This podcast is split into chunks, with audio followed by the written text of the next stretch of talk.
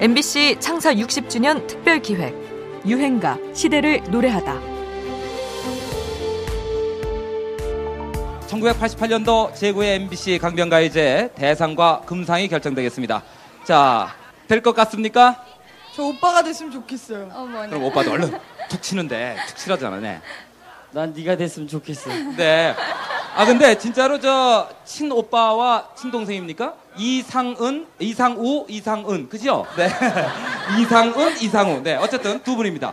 자 이제 자 제9회 MBC 강변가요제 영예 대상 보지 마세요. 1988년 강변가요제 진행자인 이수만이 보지 말라고 했는데 이 순간 이상호는 대상 이름이 적힌 카드를 살짝 봤었다고 하네요. 발표를 딱 하려고 했는데 해필이면 이제 이수만 씨가 이쪽에 있는데 어깨너머로 그게 보였어요. 어. 근데 옆에 있는 사람이 누군지 생각도 안 나요. 너무 긴장을 하고 있으니까 그걸 쫙 피는데 이상 이응까지 보였어요. 나잖아 이상우. 어우 난리가 났어요. 그래 있다가 아유 나 이거 어떡하지 이제 소감을 뭐라고 이야기하지 막 생각하고 있다가 그 생각만 하고 있었어요. 그러다 면 발표하겠습니다. 11번 이랬는데 내가 그 그림이 안 나왔는데 두 발짝 나갔다니까요. 사실 이상호는 이날 노래를 워낙 잘 불러서 유력한 대상 후보였습니다. 하지만 현장 분위기를 뒤엎었던 담다디 이상은의 인기에 밀려 금상에 그쳤는데요. 그때 참가곡이 슬픈 그림 같은 사랑이었죠. 이상호는 이듬해 채워지지 않는 빈자리로 공식 활동을 시작해서 빼어난 가창력으로 바로 스타덤에 오릅니다. 그렇게 주로 깊고 차분한 스타일의 발라드를 불렀던 이상호는 1991년 전혀 다른 스타일의 노래가 실린 2집 앨범을 발표하는데요. 아주 인기 정상을 치닫고 있는 행운의 사나이 이상우 씨 노래 부탁해요. 그 곡이 바로 오늘의 유행가 그녀를 만나는 곳 100m 전이었습니다. 데이트를 앞두고 연인에게 고백하러 가는 사람의 설렘을 다룬 곡인데요. 그간 부르던 노래와는 전혀 다른 경쾌한 템포와 산뜻한 멜로디로 그 무렵 가요계에선 잘 쓰지 않던 폴카 리듬에 관악 오중주를 동원한 꽤 완성도가 높은 곡이기도 했습니다. 이때 이상우는 발라드 가수의 이미지를 깨고 무대에서 피노키오 춤까지 선보입니다. 인기에 힘입어 이상우는 당대 최고의 연기자였던 고 최진실과 시계 광고 시리즈의 모델로 발탁되기도 하고 드라마에 출연하기도 합니다. 왠지 허술하고 덤벙대는 이미지로 꺼벙이라고 불렸던 이상우의 귀여운 유행가입니다. 그녀를 만나는 곳 100m 전.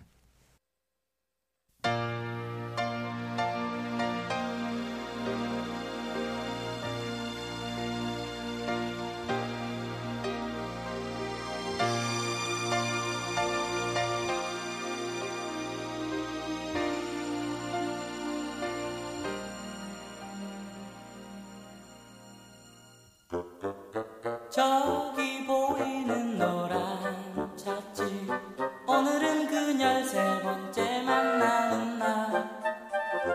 마음은 그곳을 달려가고 있지만 가슴이 떨려오네.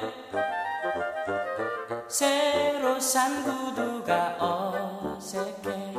자꾸 쇼윈도에 날 비춰봐도 멀쓱한 내 모습이 더 못마땅한 그녀를 만나는 곳 100m